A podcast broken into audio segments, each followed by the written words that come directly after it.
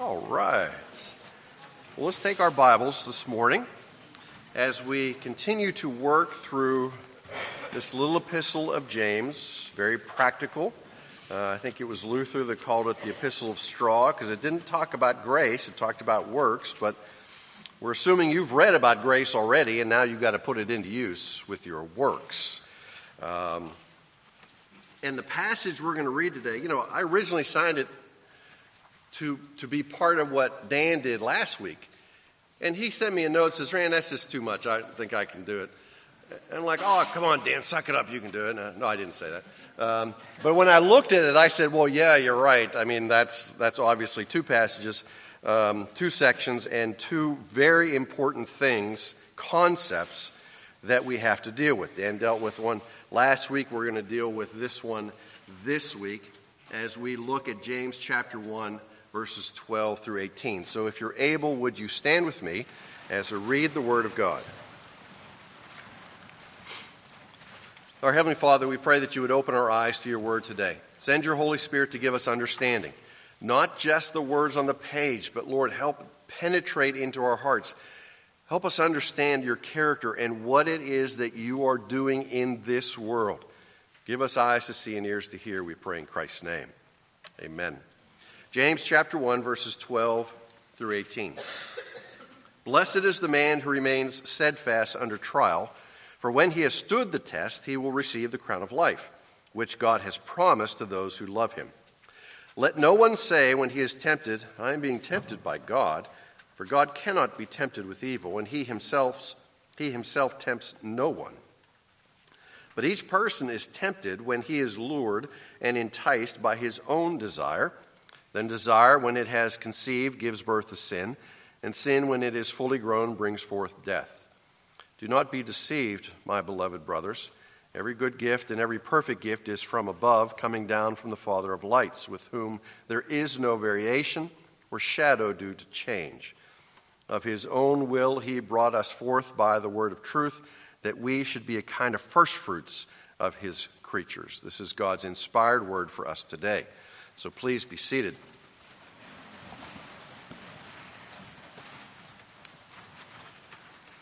This is um, one of the most practical, but also one of the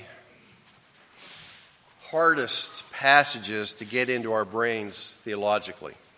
Um, it is something that each of us deals with, that questions throughout history have been asked, and it deals with the problem of evil in this world. Where did it come from? What's it doing? Why is it in my life? Why does it seem to prosper? All those types of things. Um, so today, this is, uh, I kind of hate to do this, but there's, when we're talking about a doctrine that is this important, some of this is going to be sermon and some of it is just going to be more lecture because Scripture tells us certain things about the character of God and we just have to live with his character. And his character is for our good and his glory. That's the way he works in this world. I want you to understand before we go any further, for the believer, that's the, just the believer, what he does in our lives is for our good and for his glory. It's to help us understand what he is doing, to shape us more and more into the image of Jesus Christ, our Lord and Savior. So when we talk about evil, there are quite a few books out there on the topic of evil, and I've mentioned these two before. You know, the classic Why Do Bad Things Happen to Good People? and by uh, Rabbi Kushner, and then Dr. Gerstner wrote a response to that. Why do good things happen to? Why do bad things? No. I'm sorry. I'm, I'm, I'm getting over cold, and it's just a little fuzzy. Kushner's book, When Bad Things Happen to Good People, Dr. Gerstner's book, Why Do Good Things Happen to Bad People? Now, which are you? Are you a good person or a bad person? We're all bad. Okay, so why does anything good happen to us? The Sunday school class, we said, what, What's the heart like? Well, all you have to do is read Romans chapter 3. It's an open grave. No one seeks for God. No one. Okay? Who can trust the heart? Jeremiah 17. Don't trust it, it is terrible. So, why would anything good happen to us? Well, it's because the Lord deems it appropriate. So, the issue at hand this morning is the reality of evil in the world. We will all face trials. It is guaranteed that we will face them. What we do in the midst of them, how we come out on the other side of those trials and tribulations, will be determined a lot by what we understand about our Heavenly Father, how He works in those trials, and from where those trials originate. Now, if you believe that evil is a result of systems that we have created or those who just want to oppress others and you can, uh, or purely selfish choices, then you will be forever frustrated with the, this idea because you can change the system, but who still runs the system? People. Okay? You can change those who are in charge and put nicer people or fairer people, in your opinion, in charge, but who will still be in charge? People. See, the evil, the sin, lies here in our hearts. And it is our nature, outside of the work of Christ, outside of His saving grace, to think of ourselves first and foremost. So, as a result of this reality, the life of the believer will include that's the reality of evil will include, count on it. If you haven't gotten there yet, you will get there. If you've gotten there and gotten through it, you can look back and see how the Lord was at work. Trials, suffering, struggles, personal tragedies, unexpected sicknesses, untimely deaths of those we love, all the types of things we would rather not experience. And we may even ask the Lord, Aren't I faithful, Lord? Aren't I somebody who loves you? Why are these things happening in my life? Just as the rain falls on the just and the unjust, so does tragedy come to the believer and the non believer as well. And I'm convinced, now this is, this is one of those things that, that you, you can only be convinced of if you've kind of gone through some things, that certain aspects of Christian maturity can only be achieved through trial and suffering. Certain aspects of Christian maturity can only be achieved through trial and suffering. There are lessons the Lord has for us, and the only way that we will learn, the only way we'll be prepared to care for others afterwards, and the only way we will understand certain aspects of His grace in our lives is through trial and suffering. It doesn't mean that's the only way to understand things. We don't always learn so well when we're joyous and we're prosperous and things are going easy. We tend then to focus on ourselves and focus on the temporary. It's when things seem to fall apart that we chase after God and we cling to Him. In trial and suffering, we cry out to our Heavenly Father about the injustices that we face, how unfair things are. I shouldn't be treated in such a fashion. Why are these things happening to me? It's there that we're teachable. It's there that we're moldable. It's there in the furnace that we are purified. So let's look at what James has to say for us to us this morning. It begins with a great word, blessed. That's the same word used in the Beatitudes. It's used over 50 times in the New Testament. In the context of the New Testament, the word blessed means the man who finds complete happiness in God no matter what the circumstance. The man who finds complete happiness in God no matter what the circumstance. Doesn't matter whether they are prosperous or not prosperous, hurting or not hurting, whatever it means, they find their complete happiness in God. We should not be surprised when God allows things to test our faith. After all, He tested some of the great people of faith in Scripture. Just a couple. Abraham tested him when he said, Take Isaac and offer him to me. Genesis 22. He tested Job through many, many difficult circumstances. He even, our Lord and Savior Jesus Christ, was tested, Matthew chapter 4. So James makes a pronouncement about the goal of God's work within us in this testing. We can see it um, that it is a crown that is to be given to us when we make it through testing. Now, God is not interested in seeing the believer fail. He is not up there, even though sometimes we may think that He has His full attention upon us, and we wish He would look at somebody else and work in their lives a little bit. But there are times where the Lord is working within us, seeing, not seeing if we're going to fail, but wanting us to grow and endure in and among the trial and the testing, and even when the evil comes upon us. 1 Peter chapter 2. What credit is it if when you sin and are beaten for it you endure? But if when you do good and suffer for it you endure, this is a gracious thing in the sight of the Lord. And then after the period of testing, then the crown is given. This is not the crown of salvation. This is a crown of joy, a crown of gladness, and it is given to us. It is not something that we can go, okay, Lord, I've been through testing and I faced evil on seven occasions. Seven is the perfect biblical number. I want the crown. It's not the way that works. The crown is given in the Lord's timing. The crown is not earned. James is reiterating what God has said to believers ever since the first chapter of Genesis. Again and again, implicitly, explicitly, we live our lives knowing that God is going to reward us eventually in heaven. He's got an inheritance that is set aside for us.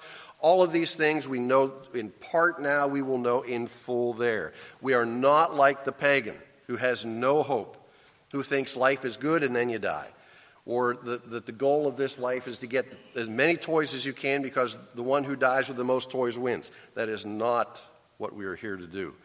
We live our lives in light of all that God has promised to us in His Word. Let's look at verse 13 and see what we have here. So, let no one say when he is tempted. Now, you're going to be tempted. If you weren't tempted already today, give it time. Okay? You, you might be tempted to uh, speed on the way home. I don't know who would do that. Um, you might be uh, tempted to uh, harbor anger in your heart. And that's just today. That's just maybe in the next 20 minutes or so. Let no one say when he is tempted, I'm being tempted by God. For God cannot be tempted with evil, and he himself tempts no one. God tempts no one but he allows, he sovereignly allows. We're going to say that word on many occasions today because God is sovereign. He sovereignly allows the world, our own fleshly desires, and even the devil to tempt us. Yet the temptations we face are all common. There's no new temptation out there. I mean, it may come packaged in a little bit different form, but it is the same.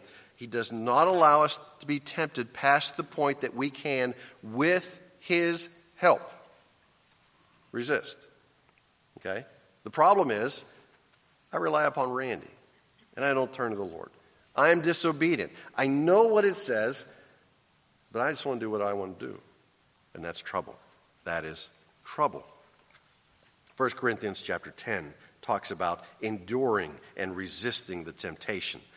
So when we give in to temptation, we can't blame him for presenting us with a circumstance that are unusually powerful or so uncommon that it gives us an excuse to sin. The fault when we sin is whose? It's mine. It is mine.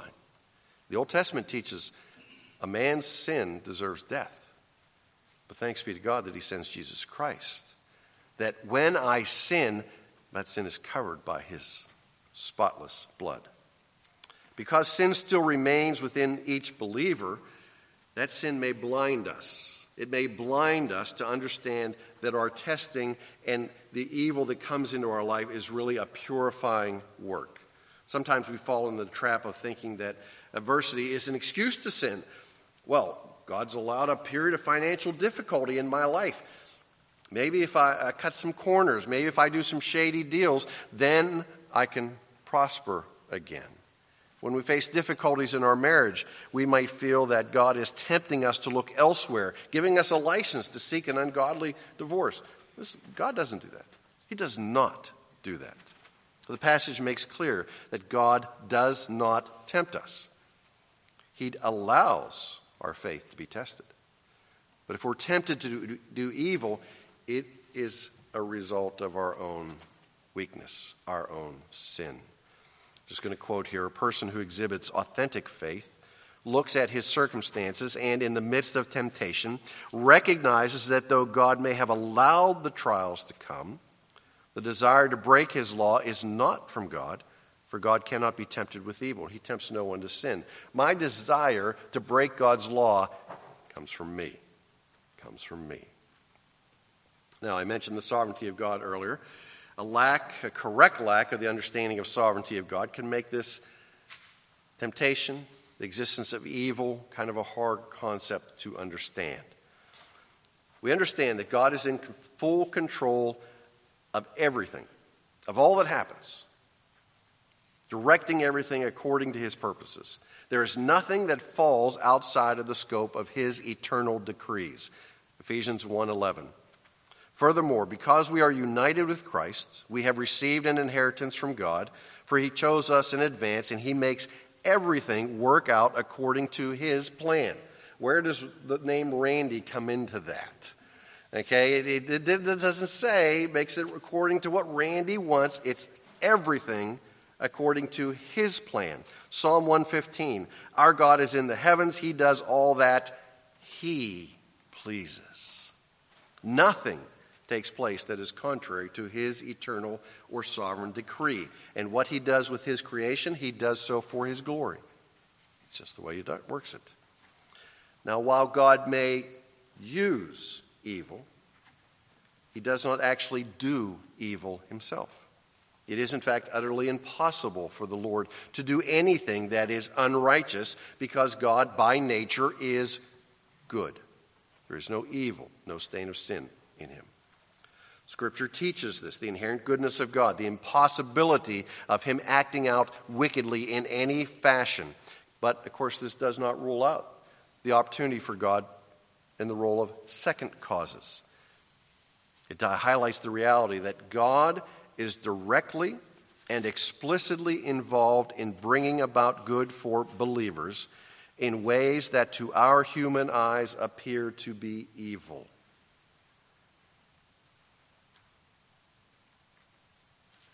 God is directly and explicitly involved in bringing about good for us as believers in ways that to our human eyes appear to be evil.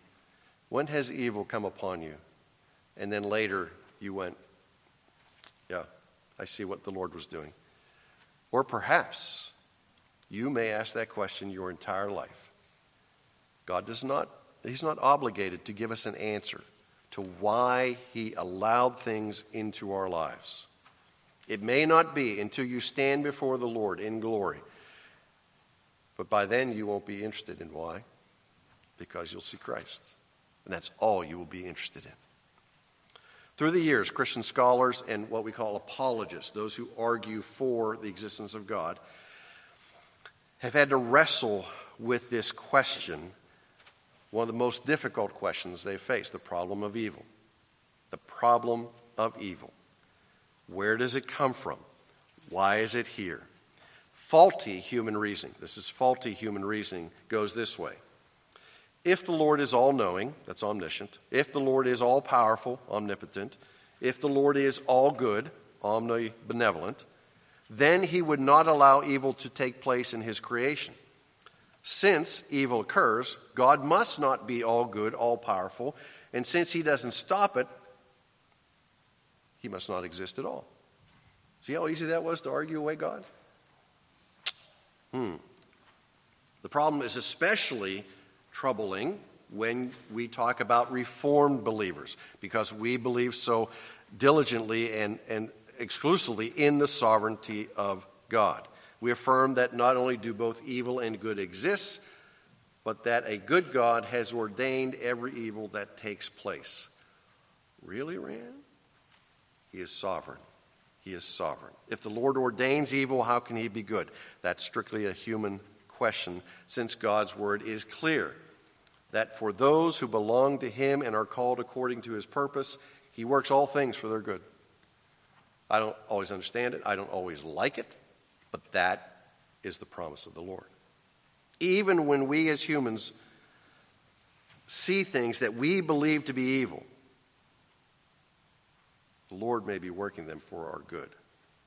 Are you, the believer, prepared to accept that even if He never, never reveals to you how it worked for your good, are you willing to rest in Him? Well, Rand, you really don't know what I've been through. You don't know what evil has come into my life, the tra- tragedies that have bestow- been bestowed upon me, those things that, that were not my fault. And I've cried out to the Lord and I've asked Him, Lord, what is it that you're doing here? Because I don't understand it, because I don't see this as good. And He says, Can you trust me with those things? I may never tell you why, but I've done them so that you may be more and more conformed to the image of Christ.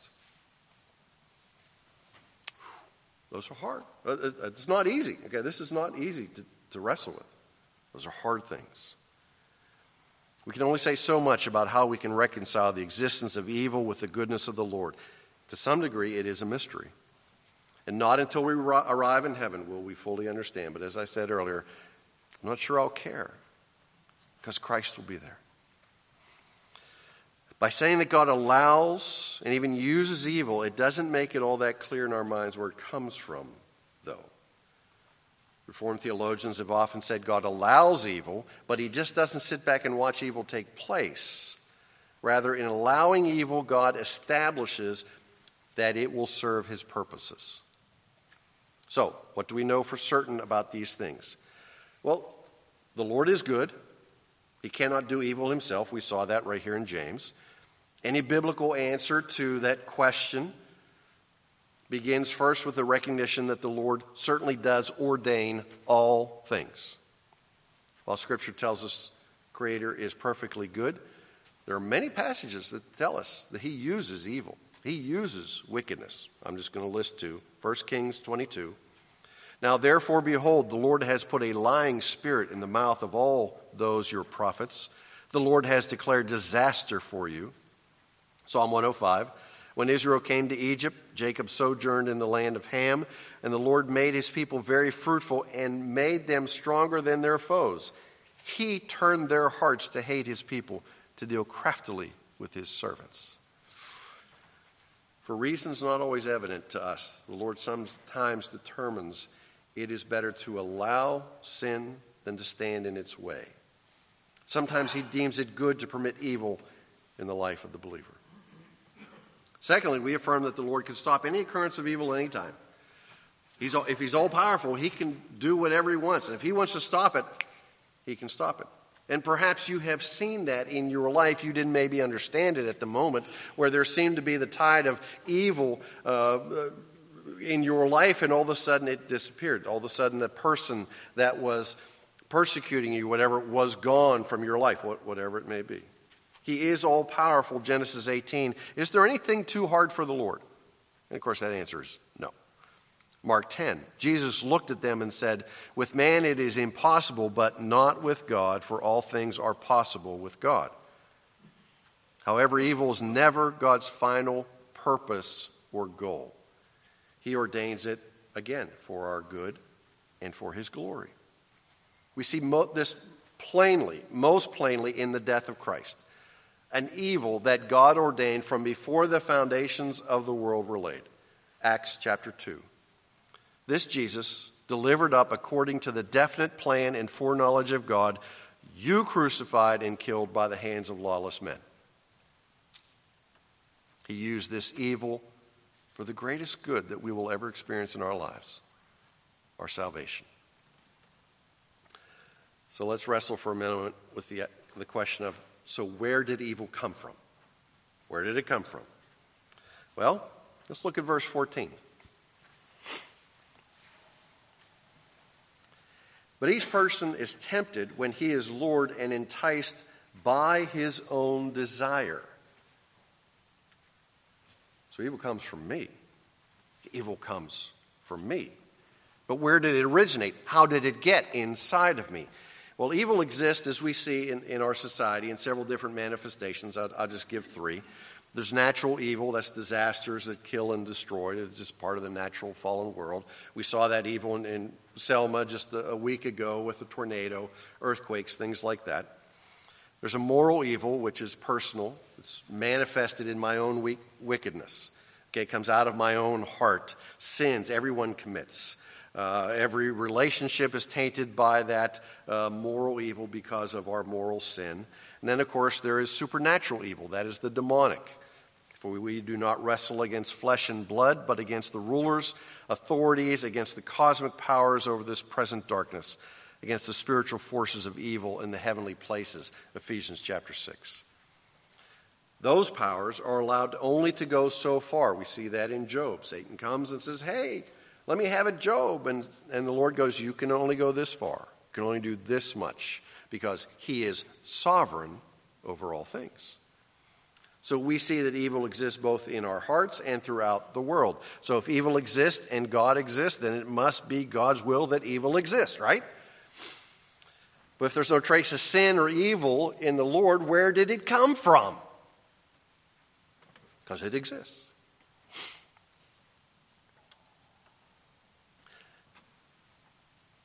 I'm going to quote from Dr. Michael Reeves, who's a seminary professor in the UK. He says there's no such thing as a cup of evil. Think about that. You get a cup of evil?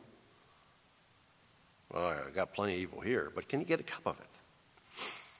Evil is a perversion, he says. It's a lack of being. A clear biblical illustration of this is the difference between light and darkness. Light actually exists, it has waves, it has particles. Darkness does not. There is such a thing as light, there is no such thing as darkness. Darkness is simply a lack of light. There are two Hebrew words that capture this theme kavod and havel. Kavod, when associated with God, means glory. Remember that glory is weightiness, it's a substantialness. When we talk about God's glory, it is a real thing. The opposite of kavod is havel. It's the word used in Ecclesiastics for meaningless, vanity. Vanity, vanity, all is vanity. It's insubstantial. It is also used for false gods because false gods are insubstantial. In fact, they are unsubstantial. They are nothing. Piece of wood that somebody carved a face on, a piece of stone, something like that. They are utterly unsubstantial compared to our Heavenly Father. But also, Havel is used when we turn away from God and to sin. When we turn away from God, we walk into nothingness. We walk into nothing, meaningless, vanity. That's what we pursue. So, why did God will the existence of evil? Again, I'm just going to quote. Through evil, God demonstrates his love, his wrath, and the riches of his glory. I better say that again. Through evil, God demonstrates his love, his wrath, and the riches of his glory. The presence of sin allows God to demonstrate his love and righteousness. How else could he show the character of his love that allows him to love his enemies if there were no enemies? God endures this horrible assault on his everlasting holiness and the blaspheming of history of sinful beings and suffers it to display his wrath to the fullest extent. God demonstrates the riches of his glory to those that he has saved. The greatest good is God's everlasting glory. Romans chapter 9. But who are you, O man, to answer back to God? Will what is molded say to its molder, Why have you made me like this? Has the potter no right over the clay to make out of the same lump one vessel for honorable use and another for dishonorable use? What if God, desiring to show his wrath and to make known his power, has endured with much patience vessels of wrath prepared for destruction, in order to make known the riches of his glory for vessels of mercy, which he has prepared beforehand? By definition, whatever God does is not sinful or evil. Whatever he does is good. Since God cannot sin, then the existence of evil and God's use of it does not taint God in any fashion. Whatever he does is right and good according to his purposes. And he is willing to allow evil to affect our lives for our good. It may be years until you understand why he has done that, or it may be never. Evil exists. We will all be affected by it. God uses it for our good and for his glory. So let's pray.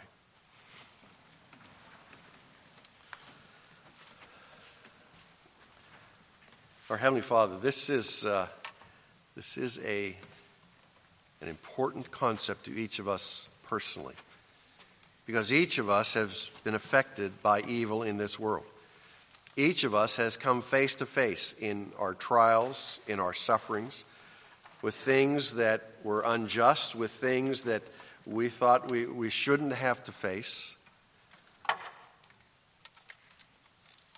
Perhaps it wasn't until long afterwards we recognized your sustaining grace in the midst of those. Perhaps it wasn't until years later that we can look back and go, that's what you were doing in my life. It doesn't ease the pain of loss of loved ones that was unexpected. It doesn't ease the pain of, of the disease that we may have been affected with. But it reaffirms our understanding that you are sovereign over all things. And Lord, I pray for those who are wrestling with this question. For they maybe they have not found answers. Maybe they have looked in your word and still you have not revealed to them what it is you're doing in their life.